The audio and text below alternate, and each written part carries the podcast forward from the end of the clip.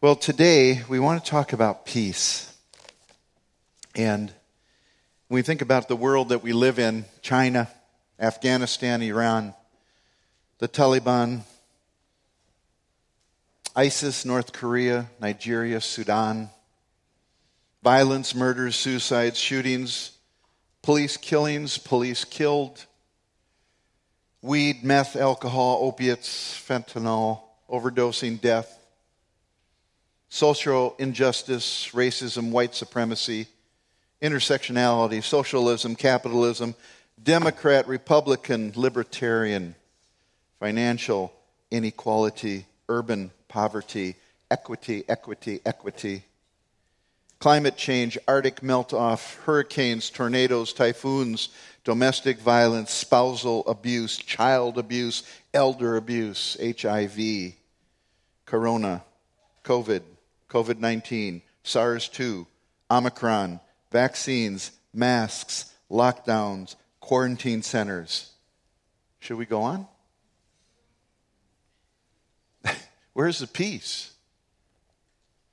Everywhere that we look, we see chaos, confusion, pain, dislocation, and disintegration. The world around us is in a state of lawlessness and corruption politically, socially, emotionally, spiritually, and individually. The news is fake on both sides, if you haven't noticed. And the only consistent thing about it is that it's bad. But it wasn't always like this. It wasn't. There was a time when everything worked out, a time when everything was in place, a time when all things were not fractured or dislocated, and that was before sin entered the world. The world was a paradise. And in that paradise was shalom, peace. The Old Testament used shalom to describe the now elusive and just out of reach sense of well being every heart longs for. Ecclesiastes tells us he has set eternity in their hearts. So we long for something just beyond our reach, but somehow we know it's there. Like that sweet scent of a flower as we walk down a path. It's there but then it's gone. And we go back to try to catch the scent again, and we can't because it's past. Elusive. Peace is elusive in this world. Shalom in the Old Testament is a state that is stress free, it's ordered, it's beautiful, tranquil, wonderfully restful, and filled with joy. And whether talking of the absence of war, or the well being of a family, prosperity and commerce, or an existence without fear, shalom is a God described ideal state of existence. Let's pray. Father, as we enter into the truth of your word regarding shalom or peace, we pray that you would open the eyes of our understanding we pray that we would quiet our hearts from thinking about the things outside of this environment right here now. That we would each individually yield our hearts to you, the Spirit of God, to do what you will with us today through your word, whatever that may be. And we thank you in advance in Jesus' name. So, I want to talk a little bit today about peace and we'll start with a short history of peace in the Bible. If we take a look at the word itself and how it's used in the Bible, it's all too common to equate the Hebrew word shalom with our English word peace or the Greek word eirene.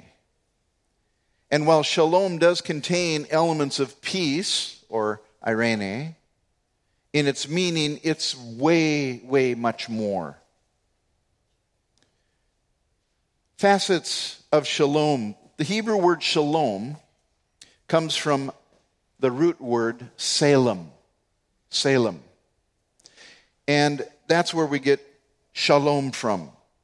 When we say that there's a city in the Middle East called Jerusalem, that is talking about Yeru, Yeru is a foundation, and Salem, Jerusalem, is peace, so that Jerusalem could be identified as the foundation of peace or the city of peace.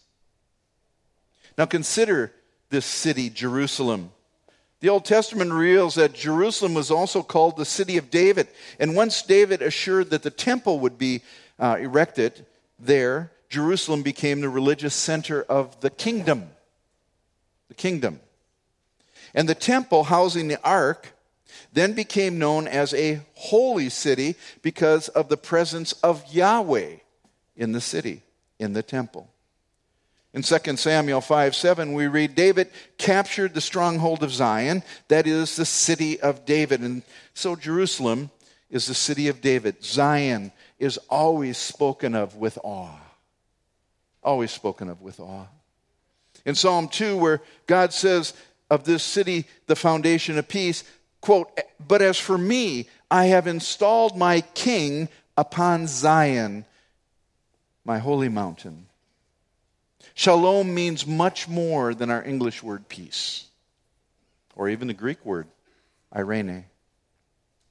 Its significance is not limited to the political domain, to the absence of war and enmity, or just to the social realm, or to the absence of quarrel and strife. Its range commingles several spheres and, and can come in different contexts to a a plentiful physical condition or a, a moral value, and ultimately to a cosmic principle and a divine attribute shalom. In the Bible, the word shalom is most commonly used to refer to a state of affairs Uh, of well being, tranquility, prosperity, and security, circumstances unblemished by any sort of defect. Just imagine that unblemished by any sort of defect. Shalom is a blessing, it is a manifestation of divine grace. There are various shades of meaning given to the term shalom in the Old Testament. Let me just mention three of them. It can mean health or soundness. In Genesis 29 6, Jacob asks after the health of Laban, and he says, is he in shalom? Is he in peace? And Psalm 38 3 tells us, There is no soundness in my flesh because of your indignation. There is no peace in my bones because of my sin. There is no shalom in my bones, no wholeness. Or again, the Moses, uh, Moses, when he commanded the people to build the altar of God, uh, that would be shalom. He says, I want this altar to be shalom, meaning every stone must be in its place. You find that in Deuteronomy 27 6. So, healthy or sound. Secondly, shalom has a nuance of fullness or completeness. This multifaceted word is found in Job 5:24 where Job says that his tents or his habita- uh, habitations will be in a state of shalom. They will be secure. Because when he examines his flock, he will discover that all are present and not one is missing. And therefore, shalom brings with it a sense of being complete, where everyone is present and accounted for, and none are missing. It's a beautiful word. Thirdly, it pictures security and tranquility. And possibly it's closer in meaning here to peace. In Job 21 9, in his agony, he questions how the homes of the wicked can be shalom. How can they be safe from fear? And in a very familiar text of Isaiah 53, which we're all aware of if we've read the Bible much, the chastening for our shalom, for our peace, our well being, fell upon him, upon Christ. Therefore, when we consider the idea of peace or shalom, and all the intricate and nuanced understanding of the term shalom, we discover that the Bible's meaning of this term is richer and deeper than we might have imagined when we just think of peace. Shalom covers all aspects of well being, whether within the sphere of countries and war, social structures, cultural attitudes, or the emotional, physical, and spiritual state of well being enjoyed by an individual. Shalom is what is longed for and sought after throughout the Old Testament.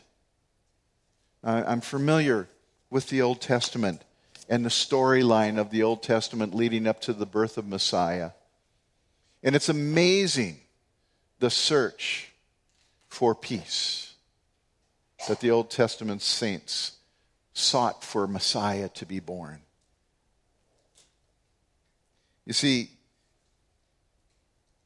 in Isaiah 26, 3 through 4, it says, You will keep him in perfect peace, shalom, whose mind is stayed on you because he trusts in you. Trust in the Lord forever, for the Lord God is an everlasting rock. Old Testament prophecies about shalom. It's within the long memory of the people of Israel and the holy oracles, the word of God that recorded the idyllic setting in the garden before sin. We would not know of what Eden was like if it was not divinely revealed. And it reveals the ever present hunger for shalom that God, in his manifest love and mercy, promised to his people. The very first promise of shalom came after Adam and Eve sinned in Genesis 3:15 right in the midst of God's pronouncements of Adam and Eve for bringing sin into the world he promised a deliverer the deliverer would be the one who would come and completely resolve the problem of sin and thereby restore true shalom, which was destroyed by sin. Genesis 3:15 is referred to by theologians as the first blush of the gospel. It's called the proto evangelium, the first blush of the gospel. Then we see the promise of this deliverer reiterated as God addressed Abraham in Genesis chapter 12, where he made his unconditional covenant with Abraham that included the restoration of shalom. He says, In you, Abraham, all the families of the earth will be blessed. That blessedness is shalom. And note that it's not just Israel he was talking to, all the families of the earth. by far the most uh, extensive promise of God for peace came through the prophet Isaiah, who spoke to a future day to his Old Testament audience, right? Turn with me, if you would, real quickly to Isaiah chapter 9.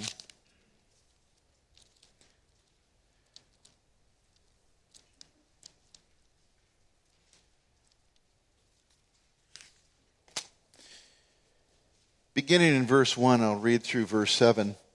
But there will be no more gloom for her who was in anguish in earlier times. He treated the land of Zebulun and the land of Naphtali with contempt. But later on, he shall make it glorious by the way of the sea on the other side of the Jordan, Galilee of the Gentiles. The people who walk in darkness will see a great light, and those who live in a dark land, the light will shine on them.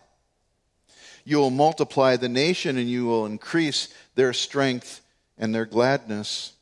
And they will be glad in your presence and with the gladness of harvest as men rejoice when they divide the spoil. For you will break the yoke of their burden and the staff of their shoulders, the rod of their oppressor, as at the battle of Midian. That's referring to the Babylonian captivity. For every boot of the booted warrior in the battle tumult and cloak rolled in blood will be for burning fuel for the fire. That's talking about the second coming, the millennial kingdom. For a child will be born to us, a son will be given to us and the government will rest on his shoulders, and his name will be called Wonderful, Counselor, Mighty God, Eternal Father, Prince of Peace, Prince of Shalom. And there will be no end to the increase of his government or peace on the throne of David and over his kingdom to establish it and uphold it with justice and righteousness from then on and forevermore. The zeal of the Lord of hosts will be accomplished. It's amazing prophecy there. The first and second advents of Jesus are commingled together in that text of Scripture. And it shows that the fulfillment of the glory will be shown on Galilee during the first advent, Messiah's advent, when Jesus Christ was born. You can find that in Matthew 4 14 through 16. But there's also elements of the prophecy whose fullness will not be realized until Christ's second coming when he brings everlasting shalom, everlasting peace, as he sits on the throne of David in Jerusalem, reigning over the millennial kingdom. That is not some spiritualization. That is a fact that will take place, beloved. There will be a thousand year reign when Christ sits on the throne in his glorified body in Jerusalem. And he will reign for 1,000 years with a rod of iron, and justice will reign. I can't wait. I can't wait for that day. And finally, in Ezekiel 34 25, we read of God's covenant of peace, his covenant of shalom. He'll make it with his people. It's a direct reference to the new covenant found in Jeremiah 31 and Ezekiel 37. That new covenant that Jesus talked about when he shared the Last Supper. This blood is the blood of the new covenant, and which we celebrate each month when we take communion. New Testament believers enter into elements of this new covenant and its initial blessings, but the full blessing will be enjoyed during the millennial kingdom. So that's just a short history of this, this word shalom. I, I would love to just start at the very beginning in Genesis and just walk through each place where it's used and show you how important it was to Israel as they reached out for Messiah. What's the answer for world peace? Well, the promise of peace from the Old Testament. All of the peace promised in the Old Testament was intimately wrapped up in the promise of Messiah. When Messiah comes, the prophecy said, he will bring peace with him. Many of the Old Testament uh, prophecies contained elements of both the first and second advent, as I showed you in Isaiah. But the fact remained that Messiah was at the center of them, whether the first advent or the second advent. It's all about Jesus. Always has been about Jesus. That's why the Sunday school kid just answers Jesus. He nailed it. That's the answer, kids. Remember that. When you're asked a question in Sunday school you don't know the answer to, just say, Jesus, and it's all good. And if it isn't, come tell Pastor. The fulfillment of peace is found in Jesus Christ. Messiah is at the center of peace, and it would be his greatest gift to us as individuals and to the world. Now, what does all of this have to do with Advent? Well, it's got a lot to do with Advent. The fulfillment of peace is first discovered in the birth of Jesus Christ. And as we look at the account of Jesus' birth, it becomes very clear that this was indeed the one Isaiah had spoken about when he prophesied the birth of the Prince of Peace, Prince of Shalom, who would usher in the initial blessings of the new covenant of peace. So let's just consider that just a little bit. There's much about peace around the birth of Jesus Christ. Even Zechariah, the father of John the Baptist, prophesied of Jesus after quoting Isaiah 9 that he will guide our feet into the way of shalom, into the way of Eirene, Eirene, peace. Luke 179. The angels sang out in heavenly chorus, the shepherds, as they were listening, after announcing on that very day in the city of David, there had been born for them a Savior, who is Christ the Lord. And the heavenly host sang out, Glory to God in the highest, and on earth shalom among men with whom he is well pleased. The message of the kingdom was preached, and it was a message of peace. I don't think there's anyone who is familiar with the Bible that would deny that John the Baptist was the one who let everyone know that the kingdom of God was near. Prepare ye the way.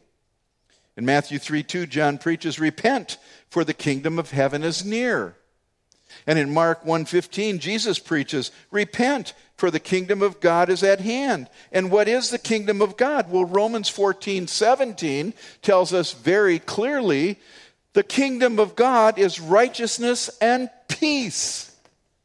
The kingdom of God is peace and joy in the Holy Spirit. It's a restoration to something that was lost through sin all the way from Garden of Eden, that paradise of shalom, and the shattering consequences of sin, with God's promise of a Redeemer who would restore shalom. Through the times of the kings and the prophets, there was a longing for shalom of God echoed in the hearts of men. And God promised that He would send a deliverer, and the prophets identified Him as the Prince of Peace. And the Gospels show us in the birth of Jesus Christ that it is He who is God incarnate. We just sang about it Emmanuel. God is with us. He came so that there might be peace on earth and among men with whom He is pleased. The good news of Christmas is that peace has come. Peace has come. It's not just some worn out phrase that preachers talk about every Christmas. It's not some pleasant platitude pulled out of a box during the season and put back into the box before New Year's Eve. That's the first thing I noticed about my conversion. When I confessed Christ and told him I wanted to be one of his, I immediately experienced peace that just overwhelmed me. And I just smiled. I remember distinctly, hands on my chest like this, sleeping, laying on a couch. And I prayed that prayer, and the peace just, just enveloped me, and I went to sleep with a smile. So much more than just a word. The shalom of God has come to this broken planet filled with discord and pain. The shalom that brings all the pieces together again. The shalom of God it makes whole again those who have been shattered by you fill the blank. Why do people drink? Why do people carouse? Why do people do drugs? Why do people get angry? It's because they lack peace. The shalom of God, it fills up the gaps left by fractured relationships. It brings the desperately needy security security that the heart longs for. It brings and assures the soul of its yearning for tranquility. For that's the meaning of shalom. And that's the meaning of eirene. It's a meaning of peace. This day in the city of David, there has been born for them a Savior who is Christ the Lord. Glory to God in the highest, and on earth peace, shalom, among men with whom he is well pleased. Now, you might think that that is a call for good works. Because only those who are pleasing to God bring good works and, and, and they get the peace. Hogwash. That's a lie of the devil. That is not true. Look at what the verse says. And on earth, peace among men with whom he is well pleased. Let me break that down for you. Shalom, the shalom of God, is accessible to everyone, it's available to all. But it's experienced only by those with whom he is well pleased. Upon whom God's favor rests, is the literal interpretation of that verse. You find that in Luke 2:14. According to the original language, it should be read, "Glory to God in the highest, and on earth peace among those whom he favors." How does he favor us? By saving us. That's the favor of God. And it's not gained by good works. It's gained by grace, a free gift of God. In Jesus' parting words to his disciples, he said, Peace I leave with you, my peace I give you. I don't give it to you as the world gives, and don't let your hearts be troubled, and don't be afraid. I read it this morning. The shalom of God is available to those who turn from their sin and trust in the presence and the Prince of Peace. He's a promised deliverer from uh, Genesis 3:15, the one through whom all the families on the earth would be blessed and spoken of in the Abrahamic covenant. He's the one when I was teaching the Taliabo people. I mentioned this Friday night at our little get together for joint heirs as we were walking through the Old Testament leading up to the New Testament and in the birth of Christ. And then he was going to be baptized. And John the Baptist said, Behold, the Lamb of God that takes away the sins of the world. This old shaman sat in front all the time. And he was hated by all the other tribal people because he had poisoned probably half the tribe. um, he wasn't a nice man pre salvation. But he was really intent on this story. And when I said, Behold, the Lamb of God that takes away the sin of the world, this guy goes, just sitting there right in front of me, goes, Oh, what do you know? God became a man. Now, who told him that? I, we surely didn't talk about that, but he identified that. So, let me give you a few thoughts on the peace with God and the peace of God. Because there's a difference. And it's a beautiful difference. There are two distinctions when it comes to peace. In the New Testament, there is peace with God, and there is the peace of God. You see, the absence of peace is everywhere, as I mentioned at the front of the sermon. It's no shock to anyone that our world is filled with disharmony and fractured relationships and nations fighting nations, and every day and everywhere violence is used against individuals. There's injustice and inequality within our society, our systems, racism, favoritism, corruption. Never seen so much corruption, never seen so much fear. And all of it can be summed up in one word three letters what is it? Sin. Sin. Very simple. Adam and Eve could have no, had no idea the horrible consequences that their disobedience brought upon the earth. They could not know that.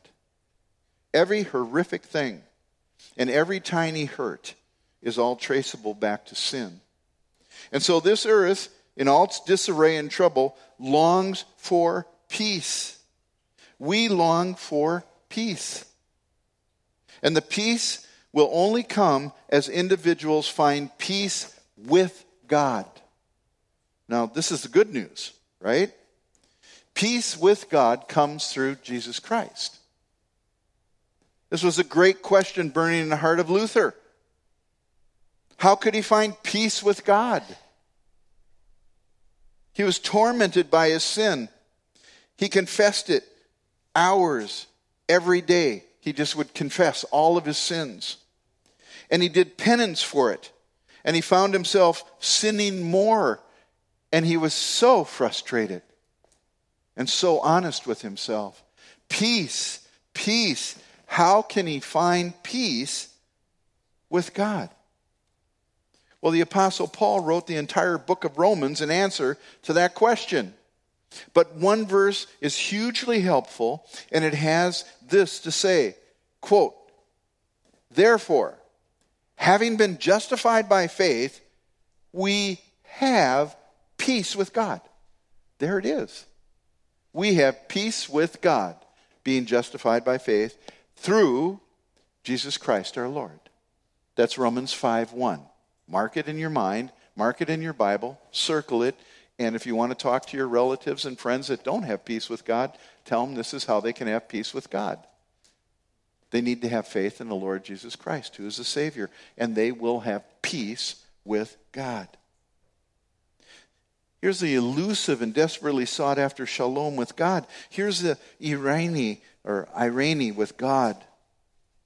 And it's peace that includes every element contained within the concept of the Old Testament word shalom. Something everyone is able to grasp is the fact that all people everywhere are caught up in sin because of original sin. All are born with sin. And therefore, all peoples are in a state of enmity with God. Paul described that state in Romans 3.23 by saying, all have sinned and fallen short of the glory of God. And the wages of sin is death, eternal separation from God. That's what death means. And in Romans 8, 7 through 8, he just fills it out a little bit more. He shows how sinners are actually enemies of God. He says, the mind set on the flesh that means people who do not yet have reconciliation with God. The, the mind that is set on the flesh is hostile toward God, for it does not subject itself to the law of God. And get this, for it is not even able to do so. That's that dead in trespasses and sins stuff. It's incapable of submitting itself. And those who are in the flesh cannot please God. Just impossible. Now this doesn't sound much like Luke 2:14, glory to God in the highest and on earth peace among men with whom he is pleased. Where's the peace? The Roman verses do not describe the people with whom he is well pleased or those whom he favors.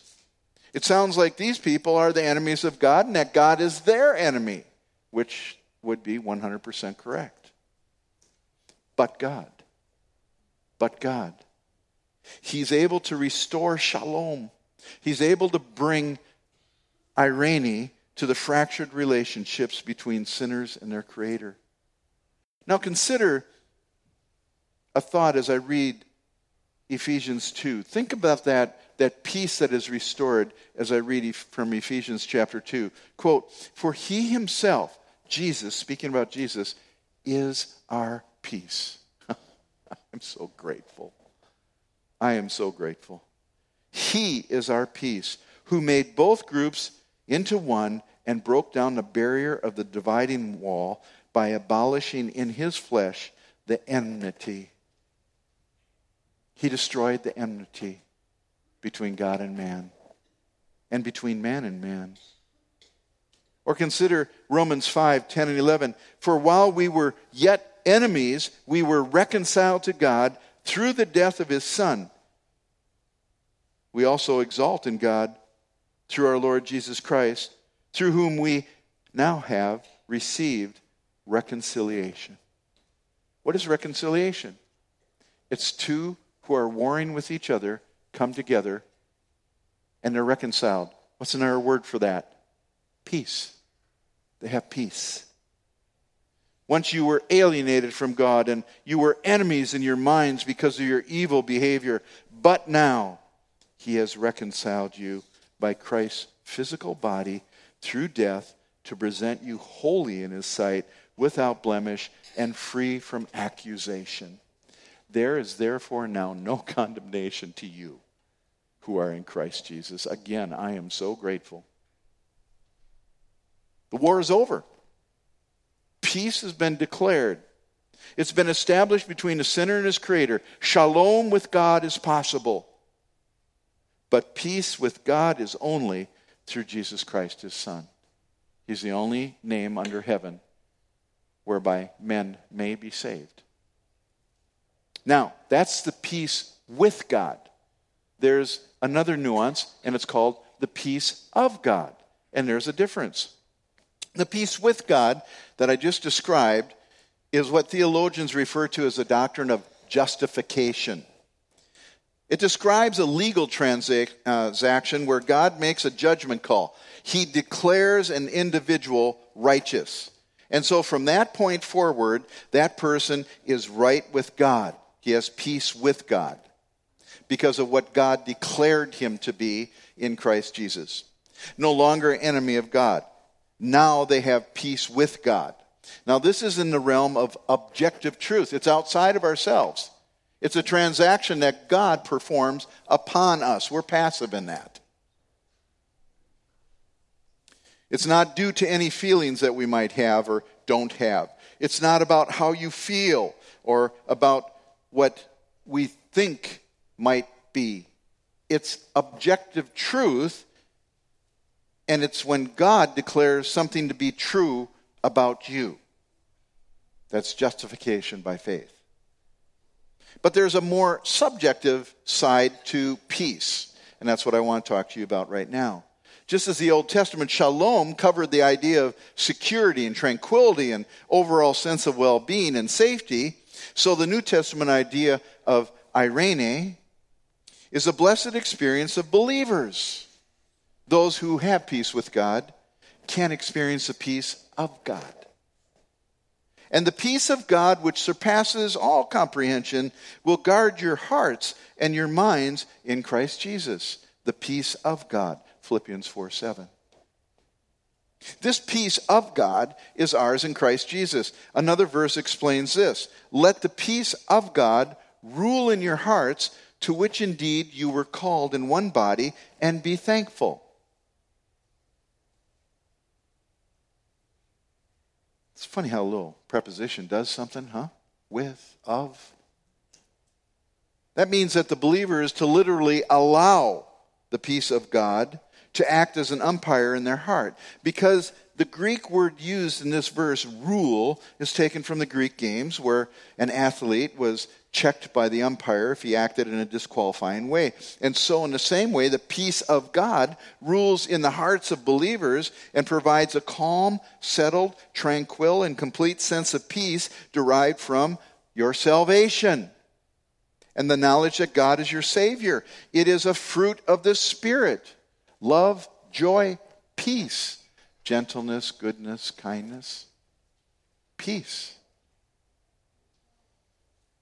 And the Spirit of God is checking the believer for behavior outside the rule of God's ways. What an incredible joy and assurance it is that the believer might immediately return to their sweet possession, the very peace of God, when they allow it to guard and rule in their hearts. But when you commit sin, willfully, you know you've committed sin, then the Spirit's ministry in your life moves from comfort to conviction. Same spirit, same heart, saved, but no longer comforted. There's agitation in life. There's, there's a lack of security. There's a lack of that sense of well being and tranquility. And it's all geared to get us back in line with God's will so that we can experience the peace of God again. We need to allow the peace of God to guard our hearts. Maybe the best way to help you understand this beautiful truth is to listen to the voice of Spurgeon uh, describing his personal instance when the peace of God was not guarding and ruling in his own heart. Listen to this. This is, this is golden. He once said to his congregation, quote, Fits of depression come over the most of us. Usually cheerful as we may be, we must at intervals be cast down. The strong are not always vigorous, and the wise not always ready. The brave not always courageous, and the joyous not always happy. So far, yes, I can agree with that. I find myself frequently depressed. Not me, Spurgeon. Okay? I just, that's not my downfall. I'm on the other side. I find myself often joyful and just not depressed. Perhaps more so than any other person, he says, I find myself frequently depressed. And I find no better cure for that depression than to trust in the Lord with all my heart and seek to realize afresh the power of the peace speaking blood of Jesus and his infinite love in dying upon the cross to put away all my transgressions. So, what does he do? He gets depressed. When he finally figures it out that he's depressed, he says, Oh, my soul, why are you cast down within me? And he goes to the gospel and he says, The, the peace speaking blood of Jesus Christ. And he claims it all over for himself. Brand new again, all over. He takes himself in hand. He does not indulge that sense of depression. That is allowing the peace of God to rule in your hearts. Spurgeon was intentional in allowing the peace of God to reign in his heart. So, on this second day of Advent, and as we quiet our hearts looking forward to remembering the birth of Jesus Christ, the Prince of Peace, may the peace of God guard your hearts. May you exalt in the knowledge of the forgiveness of your sins and be reconciled. You can truly enjoy the peace with God, won by the Savior, even as you enjoy the peace of God as you walk with Him from day to day. There's no greater gift than that gift. Jesus Christ, our Prince of Peace, won it on our behalf. Let's pray. Our Heavenly Father, as we contemplate your wonderful word and these themes of hope and peace and love and joy, Lord, let them sink down into our hearts and let them be as a salve. Father, these days are dark. There's a lot of turmoil, a lot of uncertainty, a lot of things that militate against peace. And yet we recognize that you've told us that the fruit of the Spirit, one of them is, is peace, another is joy. And so, even in the midst of all the turmoil and craziness and chaos and disconnectedness and corruption, they're all real. It's all happening. But, Father, we can allow your peace to reign in our hearts, to rule, to guide and direct our steps. Thank you that you are the Prince of Peace. In Jesus' name we pray. Amen.